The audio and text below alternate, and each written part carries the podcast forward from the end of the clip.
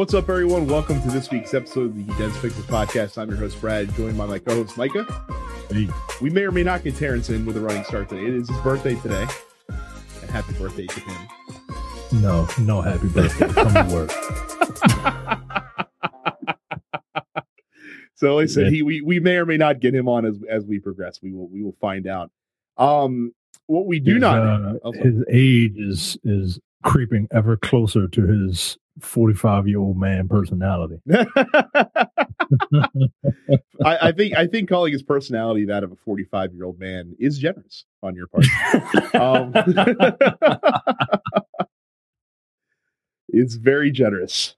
Um, what we do not have is a five star review. Make sure you guys uh, leave those, and we will read them on the air. Um, and I haven't been playing anything new because there hasn't been anything coming out that has struck my fancy. I may get Far Cry next week. I don't know. I uh, I will be getting Far Cry, and um, I uh, I decided to uh, play just a bunch of random games that are in my uh, backlog. Um, so I'm replaying some of The Witcher and and um, Yakuza. I I've fin- I beat Yakuza when it was on PS2, but I haven't finished it on PS4. So I would like to have a a cleared game save before the next Yakuza game comes out. You're going to be Yakuza out by the time Yakuza Six comes out. Uh, You would think so. Well, maybe. I, I, don't did know. I did that once. I binged I binged Assassin's Creed Brotherhood before right before Revelations came out, and then by the time that Revelations came out, I didn't want to play it because I would just beaten Assassin's Creed Brotherhood. Hmm. So I'm not I'm not an advocate for quickly beating the previous game right before the new one comes out because you will make yourself you'll burn yourself out on it. Burn yourself Well, out. we'll we'll see. Like I said, I'm not. uh I'm not. You know, pushing through it just because I've already I've already played it. I've already beaten. it. You know what I mean? Like if I get to it, I get to it. I probably won't because, like you said, Far Cry is coming out next week, and uh I do want to play that, even though it is uh pretty much the same thing over and over again. I'm assuming. It's an interesting question that I'll throw out for question of the week one of these days is can you replay games? Because I have serious trouble doing it unless it's like an all time classic sort of thing. Hmm.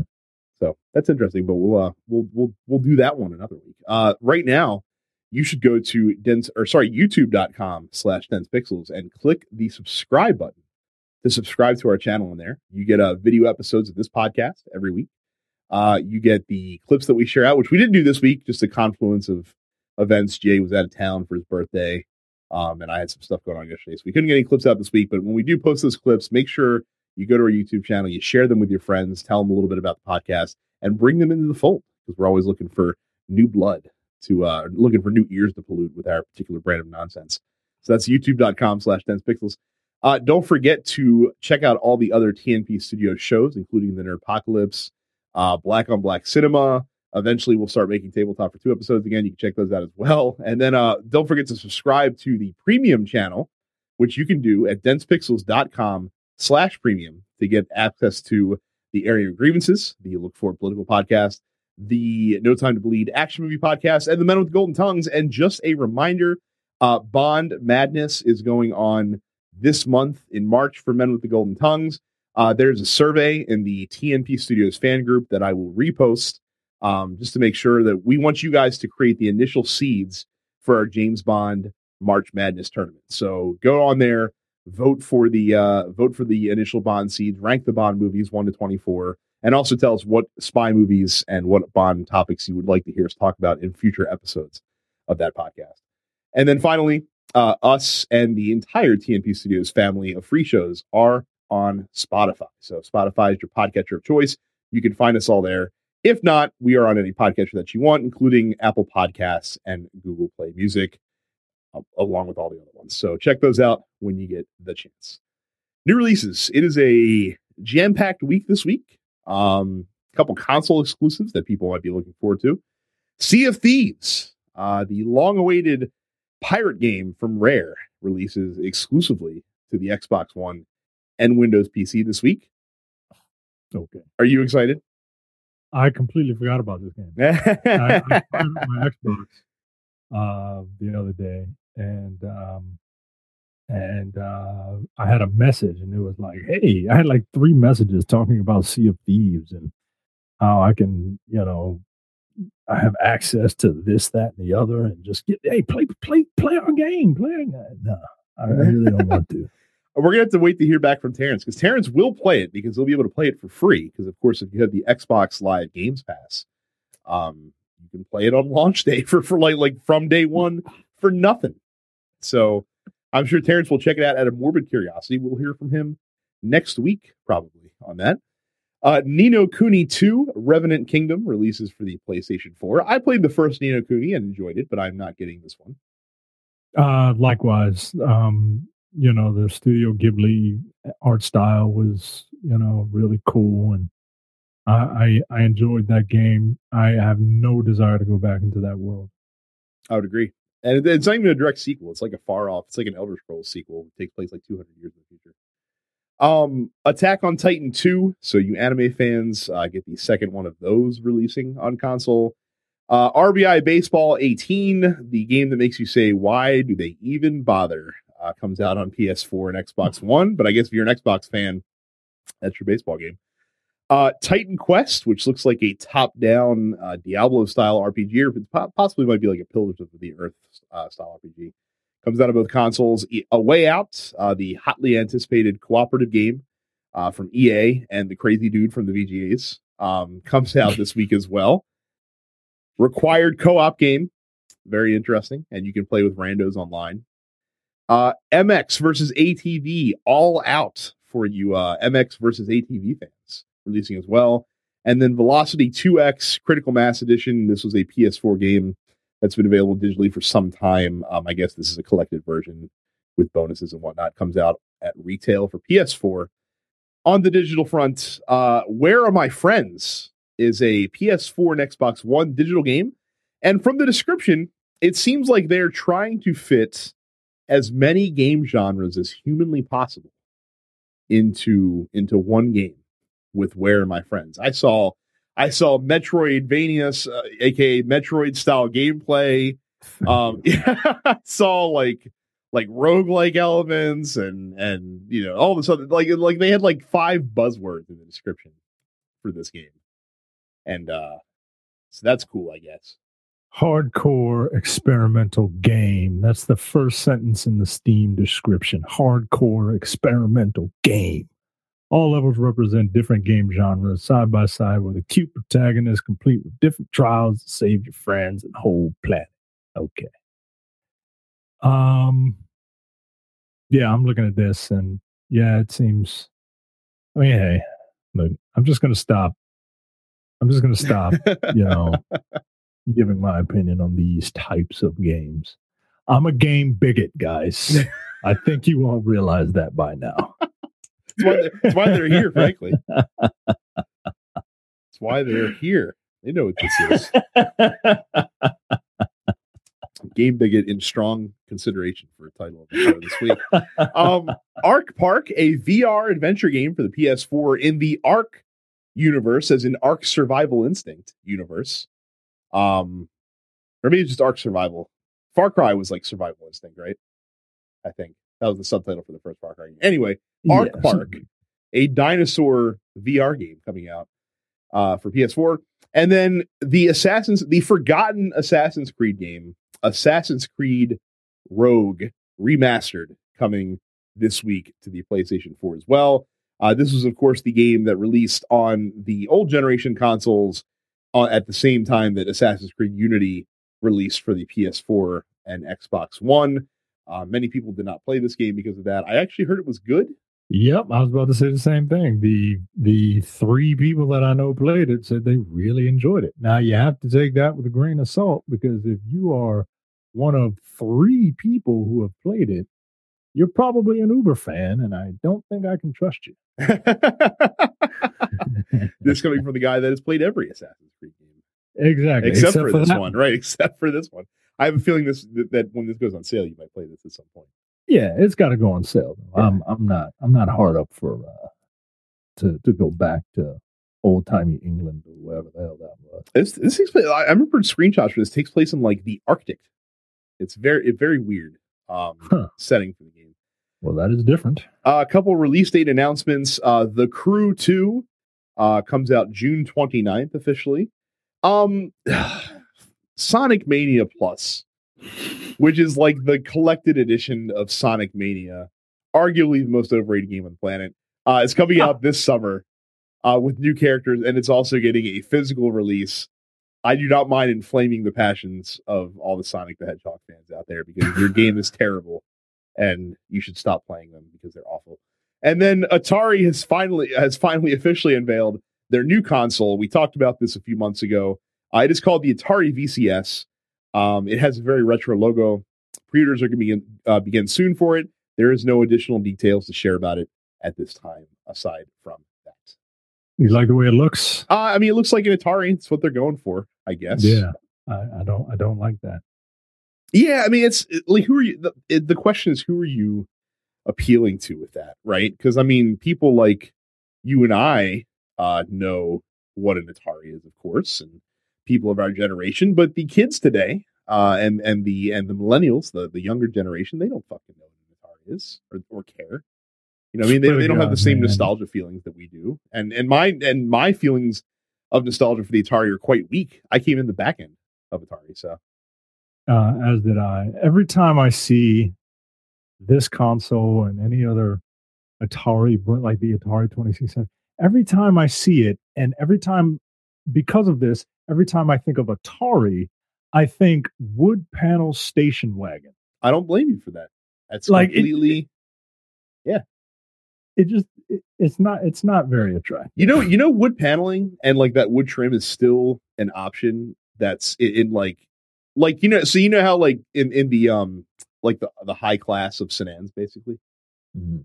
Like you know, they have the three. You know, they have the three tiers. Like they have the economy and and the mid size, and then like the Yeah. full size. Yeah, yeah, high wood trim still in full size sedans because I guess they appeal to older older folks.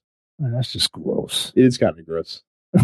get get get a modern look with your uh with your cars, people, and your game consoles for that matter. Can you imagine if they put out like a PS4 or an Xbox One with like fucking wood paneling on it? and it's not like one of those gimmicky like hey here's a video game uh, about the 70s uh, as a as a as a dad shepherding around your kids and we made a console based off of it. be I the just- weird. That'd be the weirdest looking console ever. yeah man Hey, it's it's probably better than half the fucking special edition consoles they're putting out anyway. Yeah. Um, moving on to headlines. Uh, uh, here's another like so. So we had Sonic in the last segment. Here's another thing I'm fucking loath to talk about is shit, but it's it's notable, so we have to. Uh, Drake set records on Twitch this past week. So, so uh, Tyler Blevins, who goes by the by the handle Ninja, he's a Twitch streamer and screamer streamer, and uh, his his uh his notoriety has risen alongside the rise of Fortnite. So he's a popular Fortnite streamer. Uh, he's gained 50,000 subscribers uh, between February 22nd and March 3rd, which is kind of crazy in, a- in a week's time to get that many. Um, he streams Fortnite every day. And uh, last week, he streamed uh, with notable rapper and noted uh, sports team bandwagon jumper Drake. and they and they broke Twitch's all-time concurrent viewer record uh, with six, 635,000 concurrent viewers. This breaks the record uh, from Dr. Disrespect, uh, who had a non tournament record of 388,000, so almost doubling that record. Um, the all time record is held by the E League major uh, Boston. I don't know what sport that's for, uh, but they had 1.1 million concurrent views. Uh, but yeah, for non tournaments, um, yeah. So Drake helped make this guy even more popular. He apparently gained 90,000 subscribers during the stream, uh, which accounts for a total revenue of get this $250,000 a month for this guy streaming on Twitch. oh my god So there you go. anybody got drake's number anybody want to put That's all we need. onto- to any one of these podcasts That's all we need. Um, That's all we need. So uh let's let's so let's first talk about some things um that notable things that happened during the stream before we uh before we talk about my distaste for Drake as a person.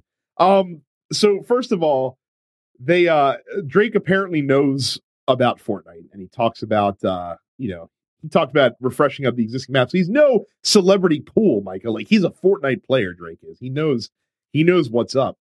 Um he knows what League of Legends is, apparently. Hmm. Uh he drops extra weapons for his partner because he's a team player. Team player. Um he plays on PS4. Uh he uses a SCUF controller. Of course he does. Um he uses the John Wick skin in Fortnite. He eats pizza while he plays. Big no no. It's free grease on the controller. It's no good. Um, he is a vegetarian. Apparently, Drake is. I'm not surprised about that. He likes pineapple on pizza, though. He confirms it. Um, What, what, are they doing? in I don't know. and apparently, every time he revives his partner, he said, "quote God's plan," whatever that's supposed to be. Um, I think that's the uh, name of a song that Drake. Okay. Well, listen up. So Drake is from is from Toronto. Okay. And and in Toronto they like their sports. They're they're huge with the Maple Leafs and you know, they got the Toronto Raptors basketball team, which Drake knows. He sits courtside for a lot of Raptors games when he's up there in Toronto. Yet he can't seem to help himself from wanting to get into every championship locker room during any final that happens in any sport, apparently.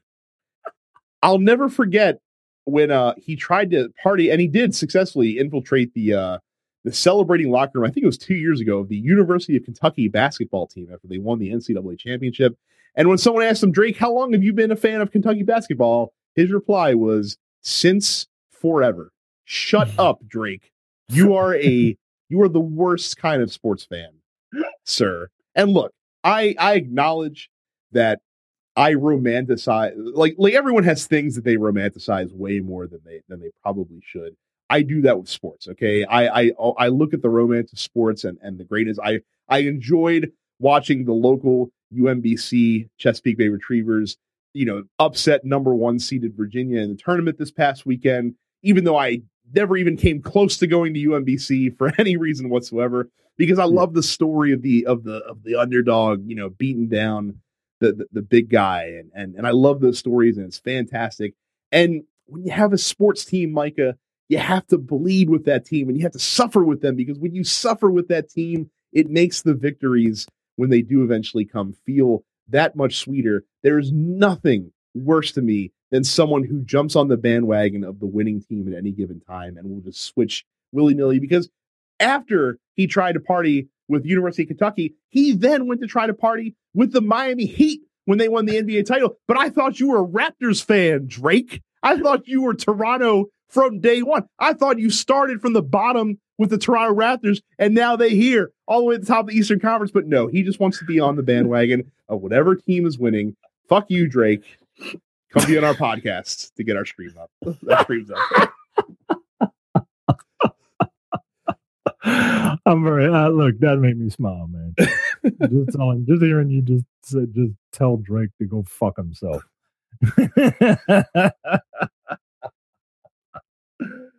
uh, that that means that means that when we make it big and we are the number one uh, entertainment podcast on iTunes or whatever, Drake will want to come on. Well, he he's been a fan since forever, Mike.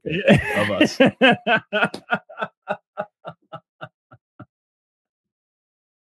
So oh, that's hilarious. so that's that's your that's your that's your Drake hot take for the day. Is a terrible sports fan.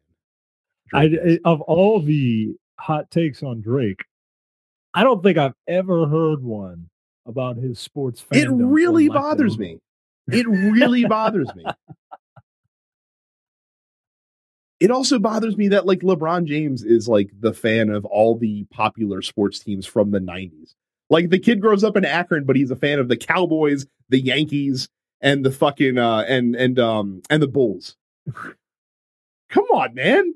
Like you live in a you live in like I know Cleveland sucks, but like you live in a sports town. What are you doing? I mean, you don't really expect him to say he's a fan of the Browns, do you? He he would endear himself much more to the. Maybe they wouldn't have burned his jersey when he left to go to Miami if he if he was a card carrying Browns and and and Tribe fan. So that's all I'm saying. Come come come by your sports loves naturally. Don't just root for the team that's winning. No fun. I do agree with that. I, I do agree with that. I'm very much a homer. If I cared about baseball, I would root for the Orioles. Um, and I would love to have a basketball team, but I just can't root for the Wizards. I just can't do it. I live here. I pass I pass uh, Chinatown every day. Chinatown is where the Verizon Center is. I pass it every day. Just can't root for the Wizards. I don't blame you there. I don't blame you. But look, and, and like I said, it's it sucks sometimes, man. Like I said, I would love to to not have to have emotions about the Washington Capitals because I'm tired of every May getting getting sucker punched in the face. it's no fun, but you do it because one day You do are, it, man. One You day they are going to win, and and and it's and all of all of the failures will make it feel that much better.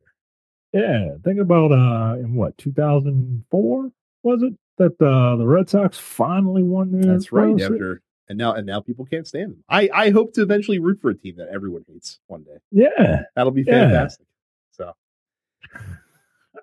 fucking Drake. Um so Epic Games, uh, we talked about the fact that they're shutting down Paragon. Well, they had one last gift for the Paragon community, and that is making all of the assets from the game, including all the characters, skins, animations, voice uh, voice effects, dialogue, all the environmental components, everything for available for free in the Unreal Engine marketplace so that people can use them in their own projects, no strings attached. So you might see like people like take like making other Paragon themed games or just you know using some very polished assets to make their games better. Um, apparently, these assets cost uh, in the neighborhood of twelve million dollars in total development time uh, from the course from, over the course of the game. So, and and Epic just said, "Here's everything for free for everybody because we feel so bad uh, that we're shutting this game down thanks to the overwhelming success of, of this game that fell into our laps."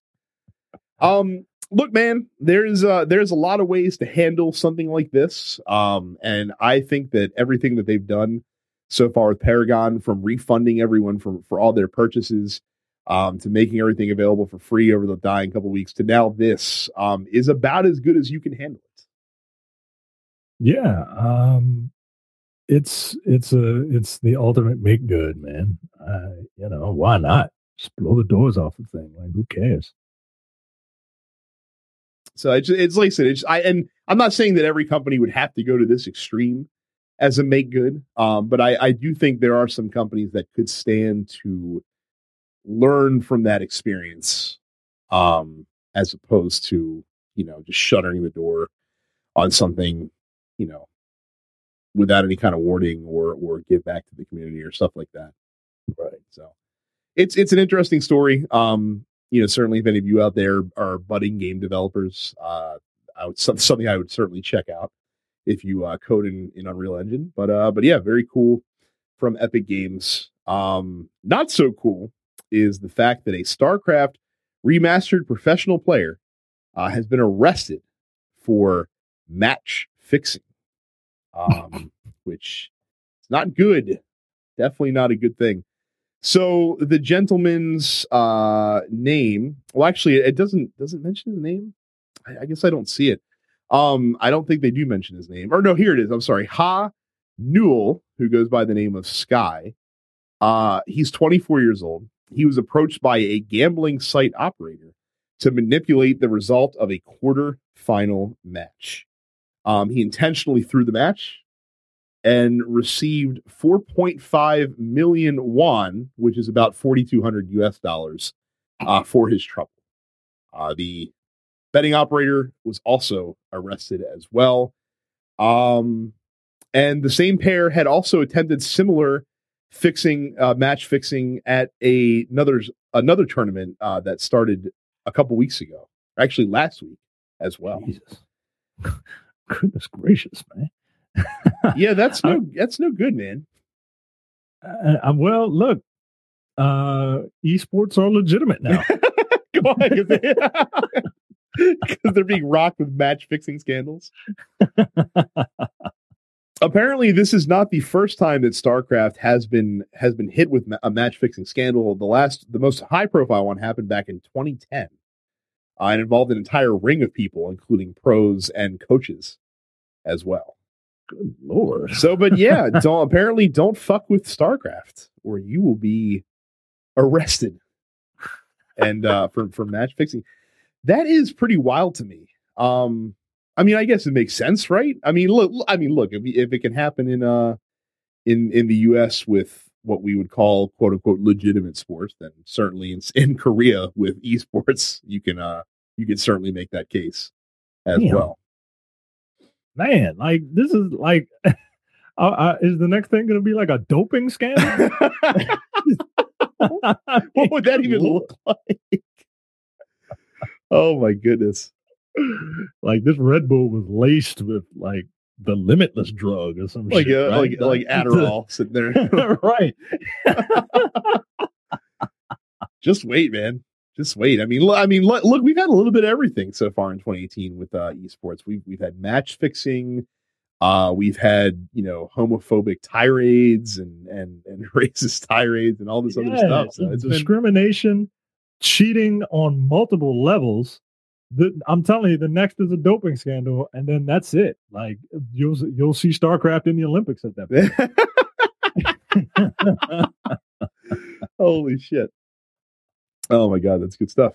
That's good stuff. So yeah, don't don't fix ma- don't fix matches in StarCraft, guys. Bad news all the way around. Um, finally for me, uh, it has now been confirmed that Geralt of Rivia, who is of course the star of the Witcher series, will be a fighter in the upcoming Soul Calibur 6. Uh, this is the first time that Geralt has appeared outside of a Witcher video game. Um, and he's now he now joins other guest characters from Soul Calibur lore, such as Yoda and Darth Vader and Ezio and and others as well. Um, so Micah, the first thing that strikes me is when I'm seeing Geralt in graphics that are not to the high caliber of The Witcher 3. I'm taken aback a little bit. Yeah, Geralt is um he looks a little underdone. Low res, let's say. it's not it's not good when that's the first thing I notice. When it's like, oh look, it's the cartoon version of Geralt that they're using in this game. like what is this cell shaded Geralt? I know it's uh, it's it's like it's it, and just and it, again just because Witcher three looks that good that when you see you know like the Smash Brothers version, it's not quite up to up to snuff. Yeah, let's yeah. Say. I mean, he fits with the he fits with the you know pseudo three D anime style of uh of Soul Calibur. So he doesn't and he doesn't look out of place, right? Like like he doesn't look out of place like uh, Yoda fighting Mitsurugi, right? like, it doesn't, you know, it just doesn't. He uh he looks right. He's doing he's doing his moves, man. He's casting like Igni and, and all that shit, and and I'm like, all right, I'm down with this. I like Geralt. Geralt is a is a, a cool character, man. Like he just he is. He would be. I know they're doing a Netflix show. I mean, if HBO wanted to continue on the Game of Thrones esque, you know, medieval fantasy thing, like mature medieval fantasy thing. Like they could do The Witcher, man. I was gonna ask, like, is his victory pose gonna be him just like having sex with a random woman? You're right. Afterwards, so. with like two of them at the same time. I think Geralt is very popular amongst uh amongst the like hardcore nerds because he's kind of like the James Bond of high fantasy. Like he's uh he's he's incredibly sarcastic. He's the best at what he does, and he bangs chicks willy nilly. Just like, all right, whatever. And he, and, he, and he's taken over the mantle of uh of like video game you know, sex conqueror basically. Because I don't, I doubt the new God of War is going to have a sex mini game uh, yeah, let's hope not. one With the sun just sitting the there, just voyeuring it up. cheering them on. no good. So uh so yeah, if you want your if you want your virtual uh virtual coitus, then you have to uh you have to go to the Witcher series now from now on. But yeah, Soul Calibur, guys, I still can't believe this game's coming out this year. It feels like it just appeared as if from nowhere. Yeah, this year. I uh, I'm not a big fan of fresh faced Mitsurugi. You know, everybody looks better with uh, some sort of facial hair. But um, yeah, I'm excited for that game. I am not. You go ahead and be excited about that game. But I, but I will tell you this, listeners. Uh, if you are getting a hard copy of Soul Calibur 6 when it releases, you better order it through our Amazon link of densepixels.com slash Amazon. And hell, even if you're not getting a hard copy, still buy the PlayStation credit through our link. And then you can just add it to your account and download the game that way as well. The point is, when you buy anything from Amazon, you want to use densepixels.com slash Amazon because you will pay the same very low price that you pay from Amazon.com. And we get a very small percentage of the sale, which we use to help pay for overhead fees like hosting equipment and things like that. Many of you use the link every week. We really appreciate it. And we want the rest of you guys to get on board as well. So help support your favorite video game podcast. Go to densepixels.com slash Amazon whenever you buy anything big or small from Amazon.com. Uh, it's my turn. Star Wars Battlefront 2 is getting a complete redesign of its pro of its progression system, which removes star cards for purchase, paid loot boxes, and adds a new linear progression system. Uh, the changes will begin on March 21st, uh, with some of the uh, paid appearance items coming in April. Uh, quote from EA officials since release, we've been hard at work making changes based on the uh, amount of feedback that we got uh, once we were called out on our bullshit in order to create a better game for all players. Today, we are happy to announce that Star Wars Battlefront 2 uh, will get a progression update, which includes a complete redesign of the in game progression system. Here's the details uh, progression is now linear. So star cards uh, and anything that will impact gameplay will only be earned um, through gameplay and not available for purchase. If you already dumped a bunch of money into getting a bunch of star well, you could cards- remember they turned them off on, on day one. So Oh yeah, that's right. That's right. Uh, if you uh, have anything that you have already unlocked, you get to keep it. Um, crates don't include star cards anymore, and they can't be purchased. You earn them by logging in, completing milestones, basically playing the game. And starting in April, you will be able to get uh, appearances uh, directly through the in-game credits or crystals. Um, okay. Uh, I mean, uh, at this point, like, are people still playing it? Like, uh, I mean, I'm- been. I'm sure it does Uh, still have a community.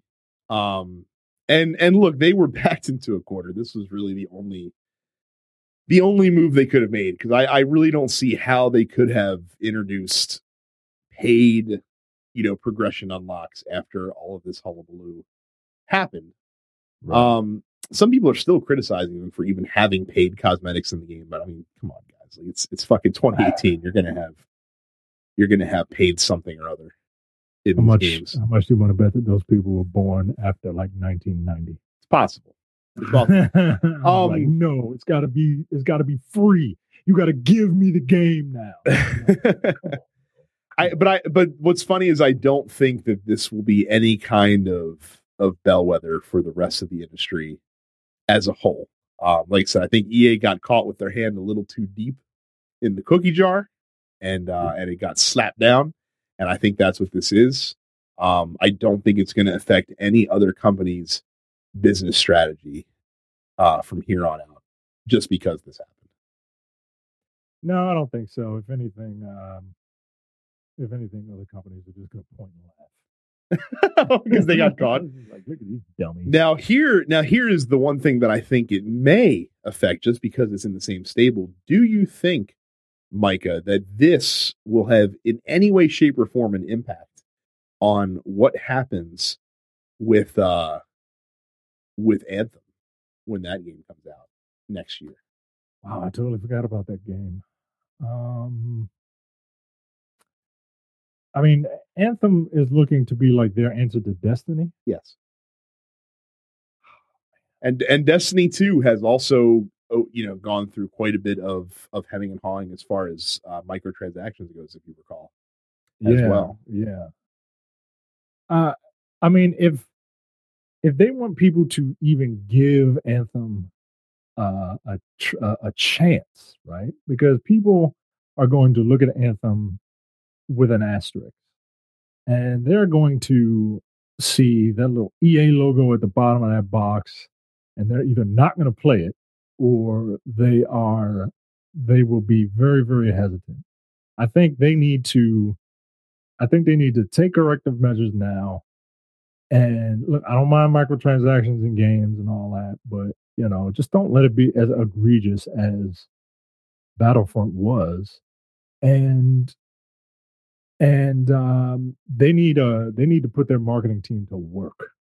yeah, Like, I mean, seriously, yeah, man. they like, they need to get the word out. Like, hey guys, this is not like the other times that we were assholes.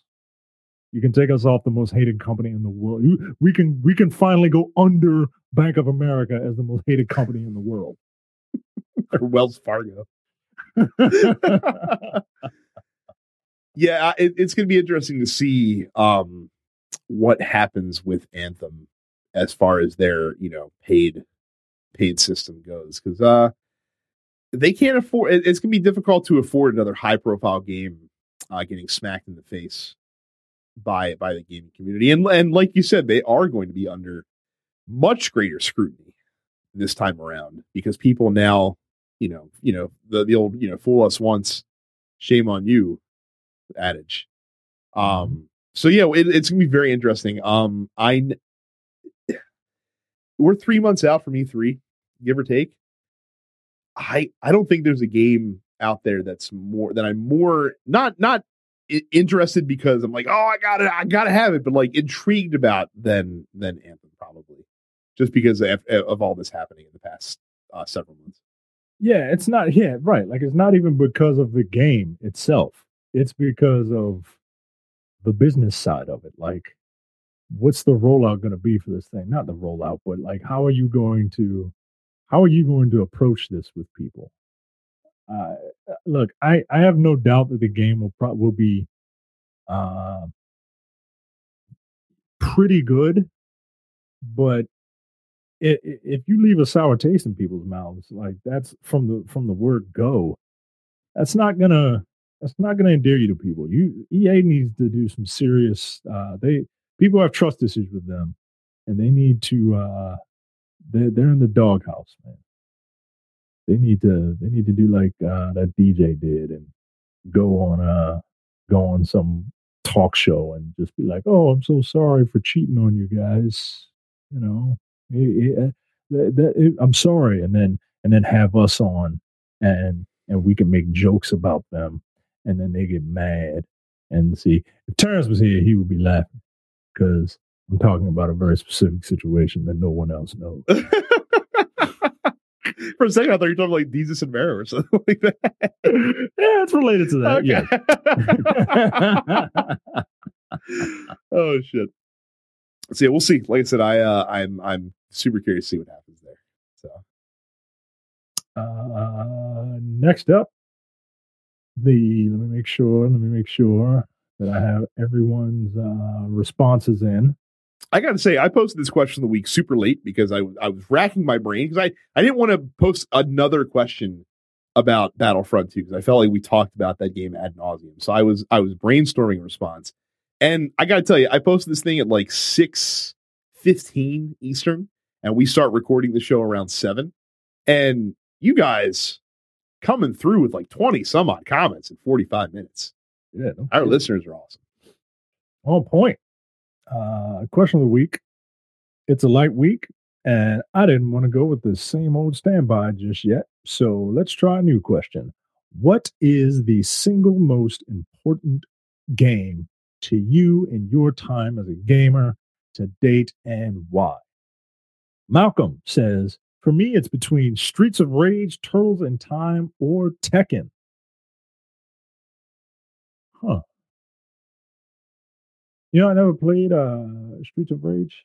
Um, Terrence will blaspheme me for saying this, but you're not missing much.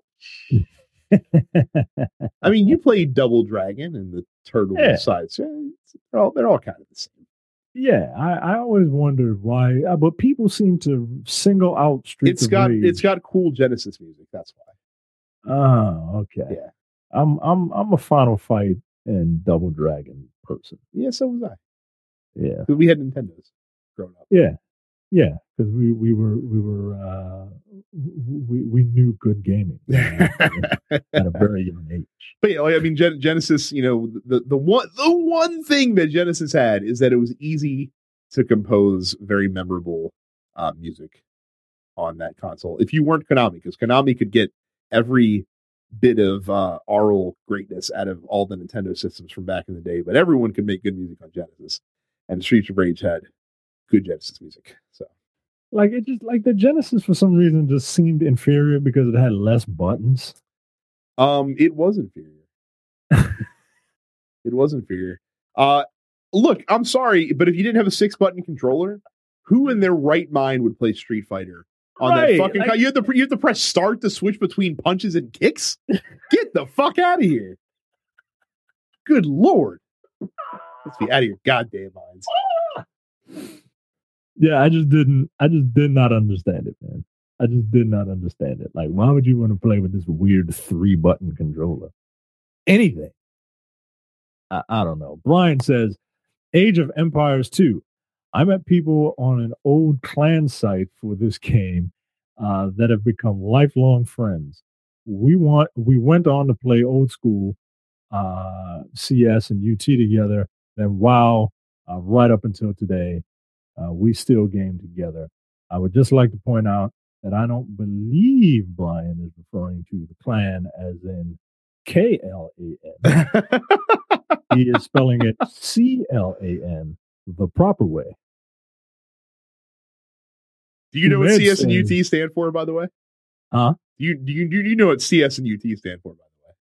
Counter Strike and uh, Unreal Tournament. Okay, you could just said that. I don't, I don't know why you kept them abbreviated. Uh, oh, uh, you know, I, I read whatever's in front of me. That's that's also true. That's the- the- Go the- fuck the- yourself, The, San I was say the Ron Burgundy of podcasts. he's, he's back, guys. Umed says, "I hate the f- I hate the flack I'm going to get for picking this, but I have to go with Super Smash Brothers Melee. I think it's stupid too, but here we are, 17 or so uh, later, and I still get together with my friends to play it regularly. The GameCube controller is trash, but after so many years using it for a single game, it feels like an, ex- an extension of my mind." Also, thanks for pronouncing my name right, Brad. Uh, I always get Ume- Umed, which is uh, annoying. Well, as someone who also has a name that, uh, when translated to an Anglo language, does not does not work well, I sympathize.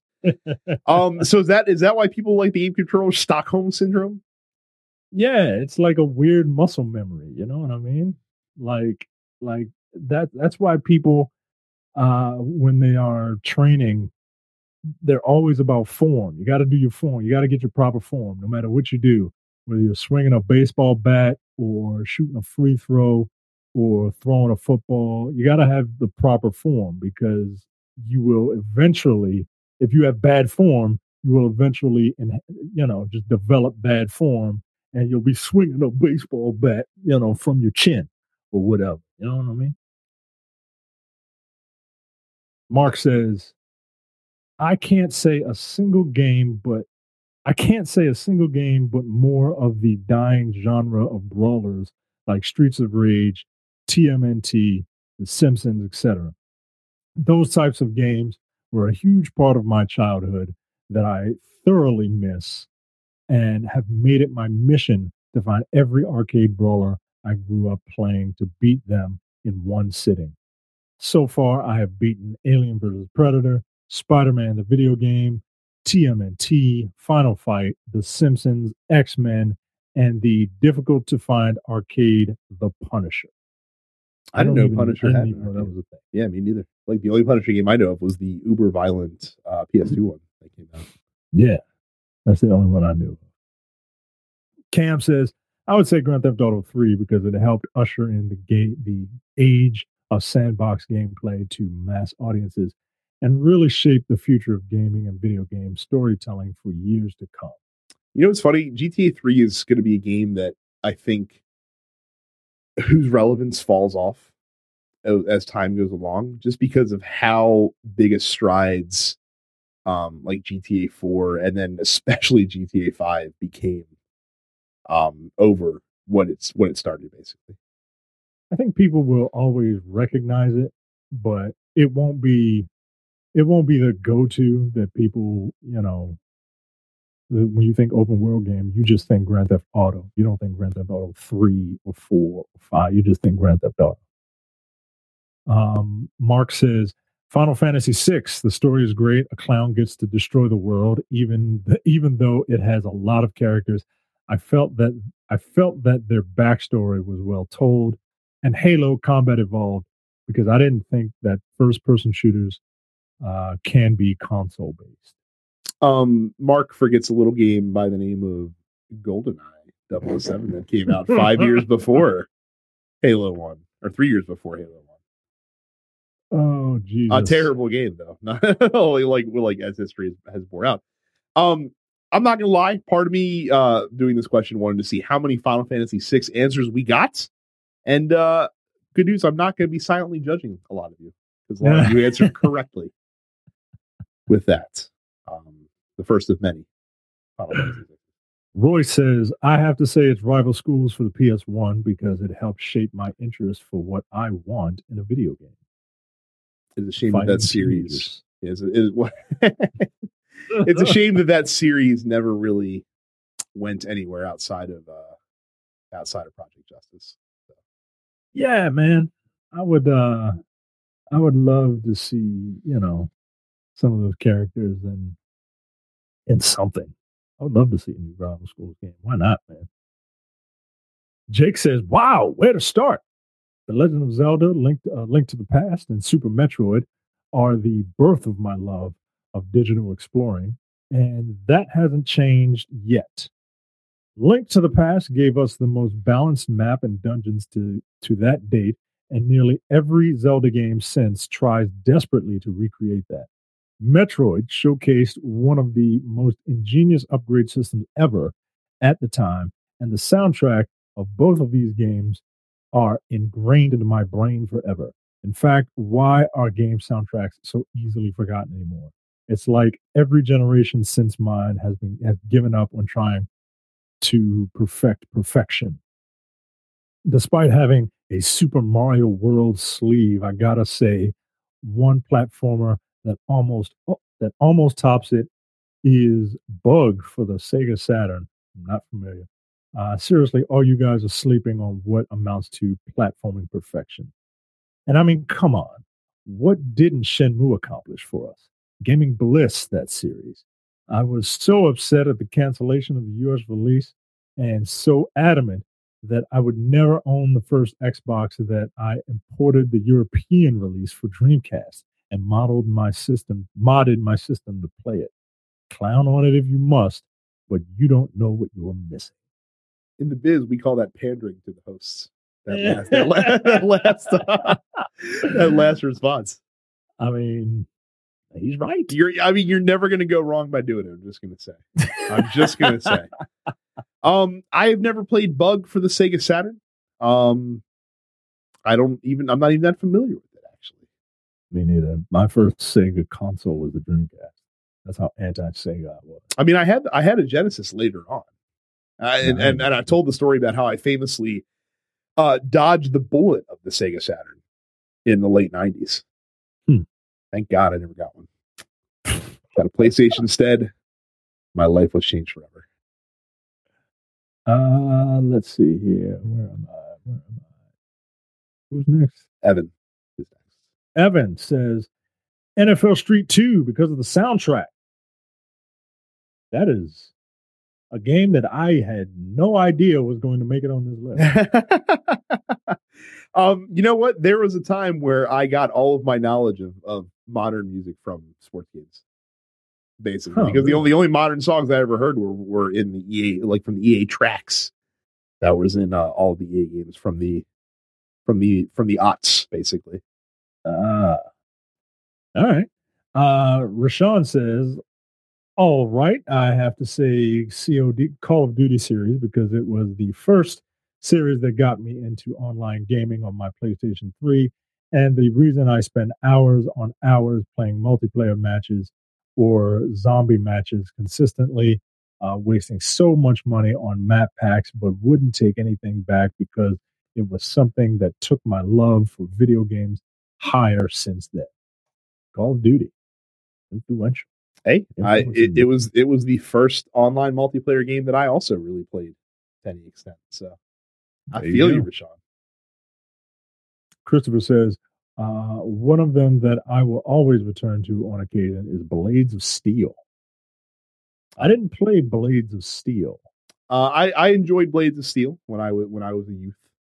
Um, I, it, I mean, it was it was it was the best that you could get until NHL '94 came out, basically. And then once NHL '94 came out, that was that was the end of that.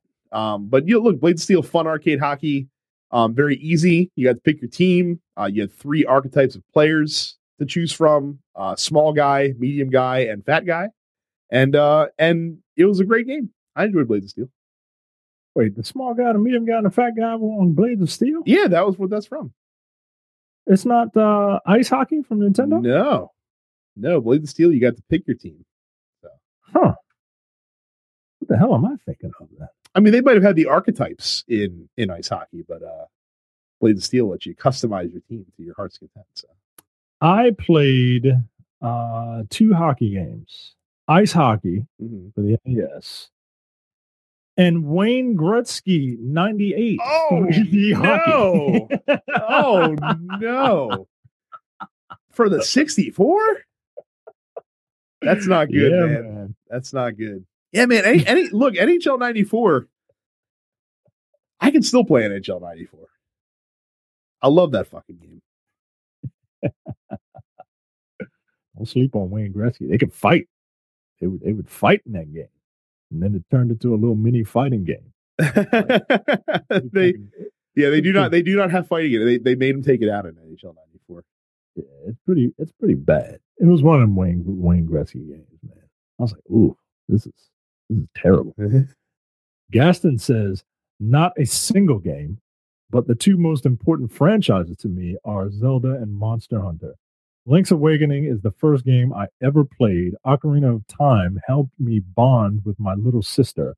I still have an N64 and the game cart, and it is and it has the 100% completion file from my sister's dad who died when she was two.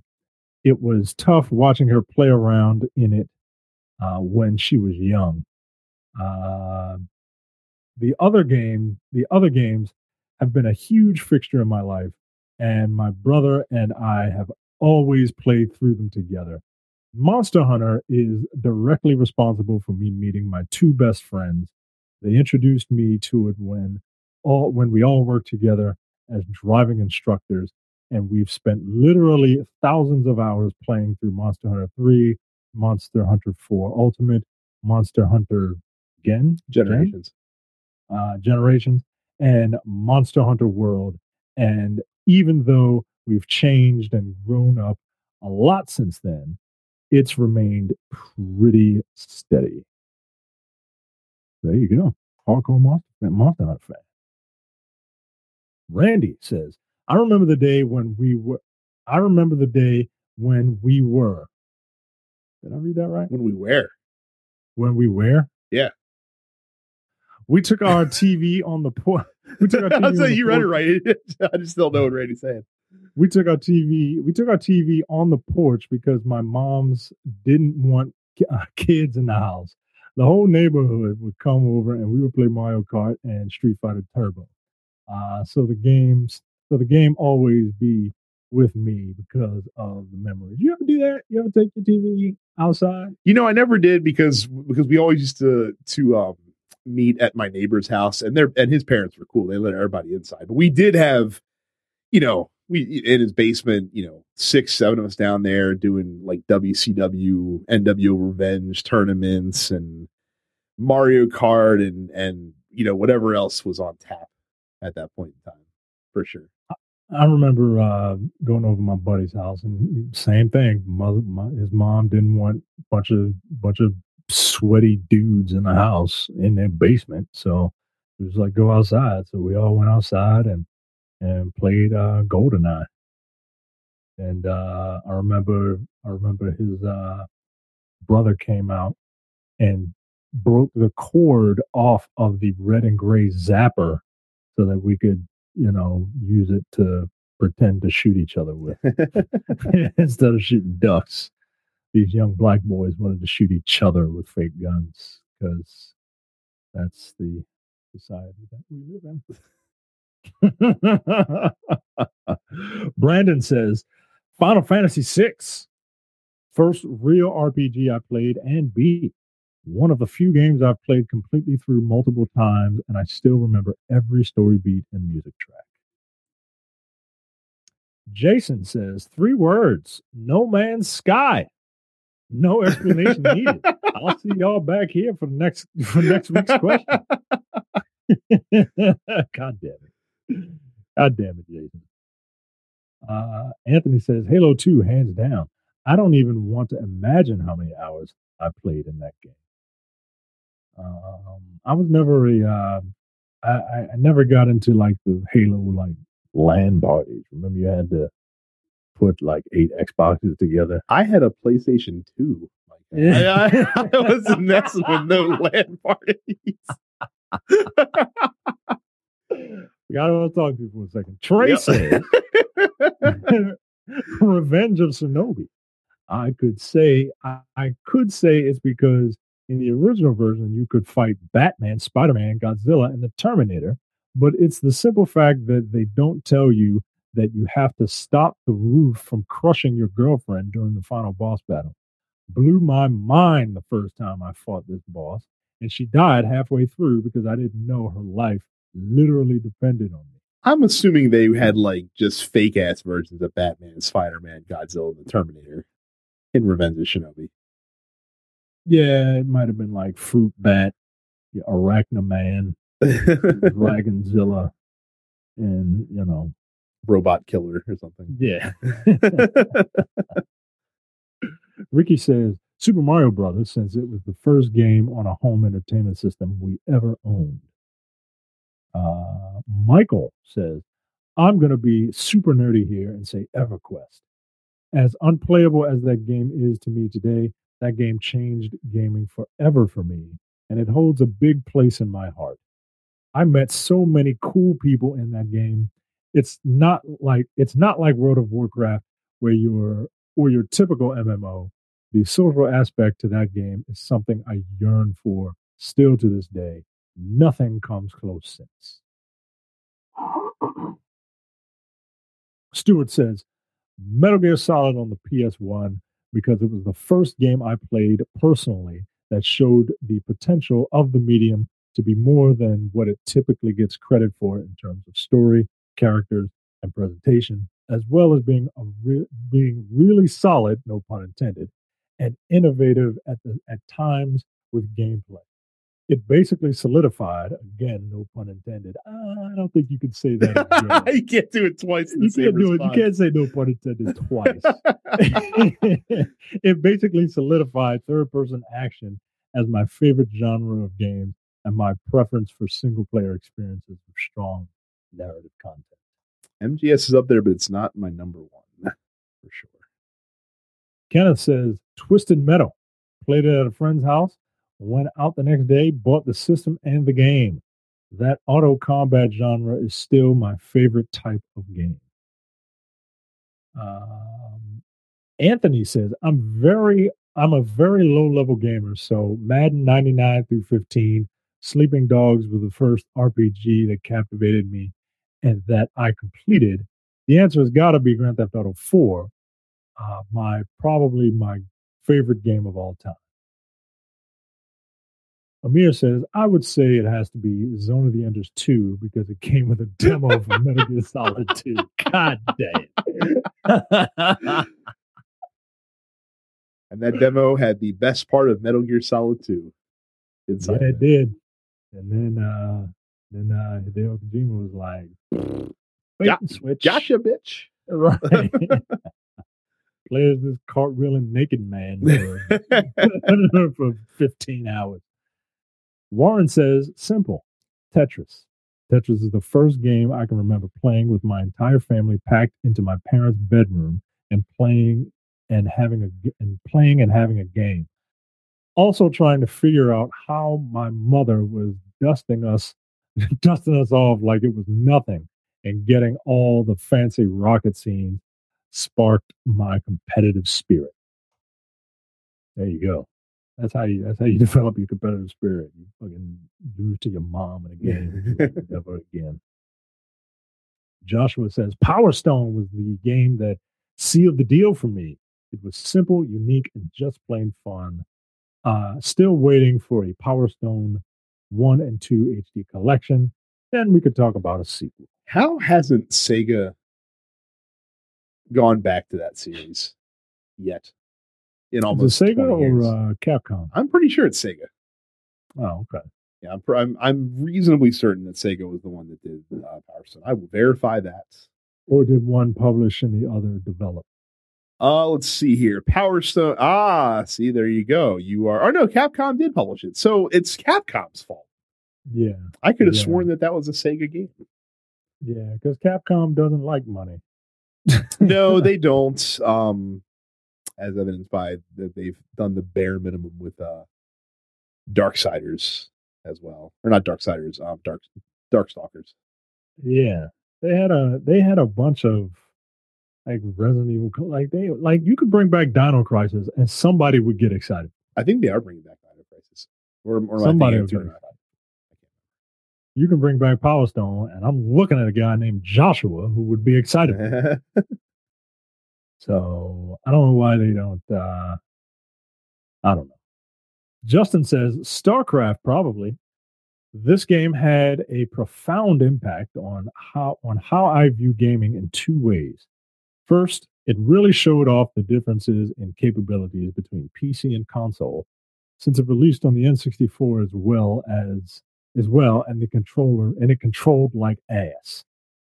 I think it is why I prefer some games on PC and some on consoles today.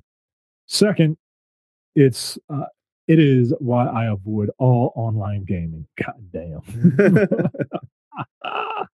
to be fair, all all but Mario and uh, Ocarina of Time controlled like ass on on 64. So yeah, yeah, that thing. Uh, that controller had a penis, guys. Right in the, right in the middle. You got the two legs, and then there's a big old dick just hanging low on that N64 controller. Uh, Carl says, My gut instinct was something like Sonic the Hedgehog, Resident Evil, Super Mario Brothers 3, or GoldenEye 64. While those and more were all mainstays in my lineup growing up, one stands out as influential beyond them all Final Fantasy VII. It introduced me to RPGs and to anime. So much of whom, so much of who I am now is because I discovered this game. It's not a popular opinion among certain certain but nothing beats that game for me. Look, I I used to be uh, right there with you, and I have, and I will never, ever, ever discount the impact that the that Final Fantasy VII had on gaming in the popular culture. It is the best bait and switch game that has ever been released. But once you got it, you're like, oh, okay, this is pretty decent. I like it. So no, I will not. Uh, I will not uh, dump on your opinion of Final Fantasy VII. yeah, and, and we we we drag Final Fantasy 7 all the time, but I will. I've never denied its influence right. on on many people. I mean, from from from uh, entire generation, it was their first RPG. So, like, if you're Right. making a most influential game list, then certainly Final Fantasy VII would probably be probably be above Final Fantasy VI. Oh yeah, and that's and that's what we're talking about today. So that's that's, that's fine. But we're talking best RPGs. Final Fantasy Seven got to get on, get on down I the mean, list. you know, in terms of like story, character development, pacing. Emo factor or lack thereof. yeah, yeah. I mean, there's no, there's no comparison. It it, it also would win the the uh, needlessly long sword category for, for RPGs. So I it's mean, got that that going just for impractical. It's just it. both of those, both of those swords, the, the two swords that you think of when you think Final Fantasy VII, and both of them are impractical. I saw a, a video of a of a guy who makes these novelty swords, but he makes them for real, They're out of real steel, and he was showing people how real it is, chopping trees and stuff. And he can't handle the thing because it's Probably heavy, because man. it's not balanced at all. Right. imagine There's no type of balance. How do you balance a six foot sword? you don't. How do you balance a big hunk of metal that's five feet long? Like, you just can't. And not with those skinny arms that Cloud had, just twirling that thing around like a baton. Get out of here. It's why it's why it's why his forearms are so jacked, but the rest of his arm is so small Right. because that's the only part that's getting worked out when you're uh when you're using that fucking thing. Yeah, you can't mention Final Fantasy and not, you know, get a little bit of it. Although, you know, it's influential and all. It made everybody look, it's so influential. I almost bought one of those fiberglass bullshit ass uh Sephiroth swords from a convention. Wait, wait, when? Oh, this was a long time. Okay, thank God, Jesus Christ! like, if you if you if you had just dragged the impracticality of these swords, and then like, oh yeah, last year I tried to buy, I I went to buy a no, Sephiroth this was this was, katana. was a long time ago. Oh, okay, This was before I played Final Fantasy VI. That's ah, how long ago before it before your enlightenment. Yes, yeah. Uh, Leonardo says Pokemon Emerald. I had a very abusive stepfather growing up. He would gift me and my siblings stuff whenever he felt he had gone too far. Emerald was one such gift. It was the first epic story that I felt a part of, and summoning Rayquaza. Ray, Rayquaza Yes. sounds like one of the days in Kwanzaa. Um, summoning Ray and stopping the apocalypse was 12 year old me's greatest achievement. Uh, there were many nights where I dreamt of mounting my very own Pokemon. I'm not going to try and butcher that name again. Uh, and flying away from that jerk uh, faces, from that jerk faces clutches. Also, Blaziken is just so fucking cool. Uh, wow, that is that is uh that is something that I am not going to try and make a joke about because I know what that's like, buddy. I used to, my dad used to, to, to uh, discipline me in uh in in certain ways, and he would do the same thing. He would he would. uh I I remember distinctly going to a blockbuster video one day to rent a game, rent a game. At least your asshole stepfather bought you a game. My uh my not as much of an asshole dad rented a game because we are cheap in the Payne family. Aaron says, I'm late and it's cool. Chrono Trigger is the most important game ever.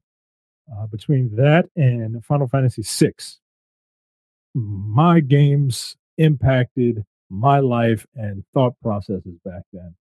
The butterfly effect was something else before that. Physics was non existent before that. It fucked up my mind and made me better. Period. That's cool. And- How uh, Chrono Trigger. I, I I've never heard anyone say Chrono Trigger opened them up to uh, you know, quantum physics. Basically, that's really Yeah. neat. Yeah. And uh, Tyrone says Street Fighter. It's the whole reason I'm so into fighters. Uh, what is yours, Micah? Your your most important game of your life to date. Oh man, the most important game of my life. Uh, I don't want to say uh, something cliche like Mario because um, it's not. Um, I like uh, I like Street Fighter, but it didn't affect me in a way that I, I, I just like the game. It didn't have like a profound effect on me in terms of wanting to learn how to be really good at it. You know what I mean? Mm. Um, I don't know. It would have to be. It would. Ha- you know what? It's probably a link to the past because I saw, I saw a link to the past. I I got that on a whim because I I bought Zelda two was my first Zelda. I'm like, this is dumb. Like, what is the big deal? And then I bought a Link to the Past, and a Link to the Past redeemed that franchise, and it it's more of an adventure game than a role playing game, but it opened me up to a different type of game that I could, you know, I could experiment a little more with my choices instead of just platformers and beat 'em ups. So yeah, maybe a link to the past. And yeah, the music, the um, the uh, the light world and the dark world, like everything about that game is just it's it's really cool. Yeah, it's it's Final Fantasy six. Like I, I still remember I still remember the first time I ever heard about it was in an issue of Nintendo Power when they did their uh, their yearly Nester Awards, and and it cleaned up at the Nesters like you know best music and one of the best. I think it might have won Game of the Year that year and art design and all this other stuff. And I'm like, what is this game that I've never heard of before? And why haven't I seen the first two? Because it's Final Fantasy three, if you recall, of course, yeah. back Super Nintendo. So why don't I know about the other two? So I bought it. Um, and I and I remember I bought it with uh, birthday money from Toys R Us, which actually this week makes it that much more impactful. Um, and and and for those of you not old enough to remember when Toys R Us did this like this, they used to have the little the little uh the little plastic uh marketing cards that showed you what games they had. And they had a whole like a whole wall of them down the entire section but no actual games. You had to pick up a ticket that had a barcode on it and take it to the register. And then once you went to the register, um, they rung you up and you had to go to this other sub counter that went to the back room with your receipt and they would go into the back and go get your game and, and pull it out and give it to you. And that was the coolest thing ever when you were a kid. And and like I said, I bought Final Fantasy three uh, slash six for the price of sixty nine ninety nine plus tax in nineteen ninety five. Yeah. Um, so that's ninety five money.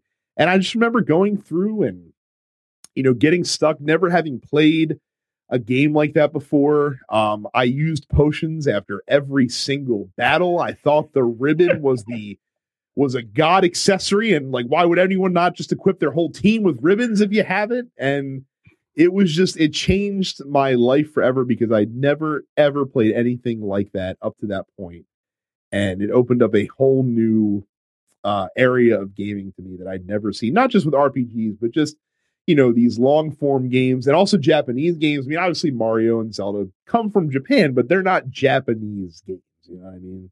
Yeah. And and that's kind of what Final Fantasy did, and uh, it changed my life forever. And uh, Final Fantasy three slash six uh, will always always be that game for me, for sure. Well, there you go. So that is uh, question of the week. Um, I was curious. Like I said, I was curious to get the personal anecdotes from you guys. Um, some of you really delivered, and I appreciate that. So, good question. I did a good job. I'm going to pat my pat myself on the back. There you go. So, uh, that's it for the show. Uh, make sure you join our fan group, densepixels.com slash fans on Facebook. Uh, we always have a lot of fun discussion there every day that you can be a part of. Make sure you leave us a five star review on iTunes. We will read it on the air if you leave it, and uh, you can plug whatever you want in there. You can subscribe to the show on whatever podcatcher that you use, be it Apple Podcasts, Google Play Music, uh, Spotify, or anything that plays a podcast. You can find us. And we are all on Twitch TV. We have a main show channel, which is just Dense Pixels. Uh, my personal channel is Dense Pixels Brad. Micah is Dense Black Nerd. Terrence is Apparition 410. And Carrie is Sup. So that is it for us this week. Uh, we will see you guys next week. Till then, peace. See ya.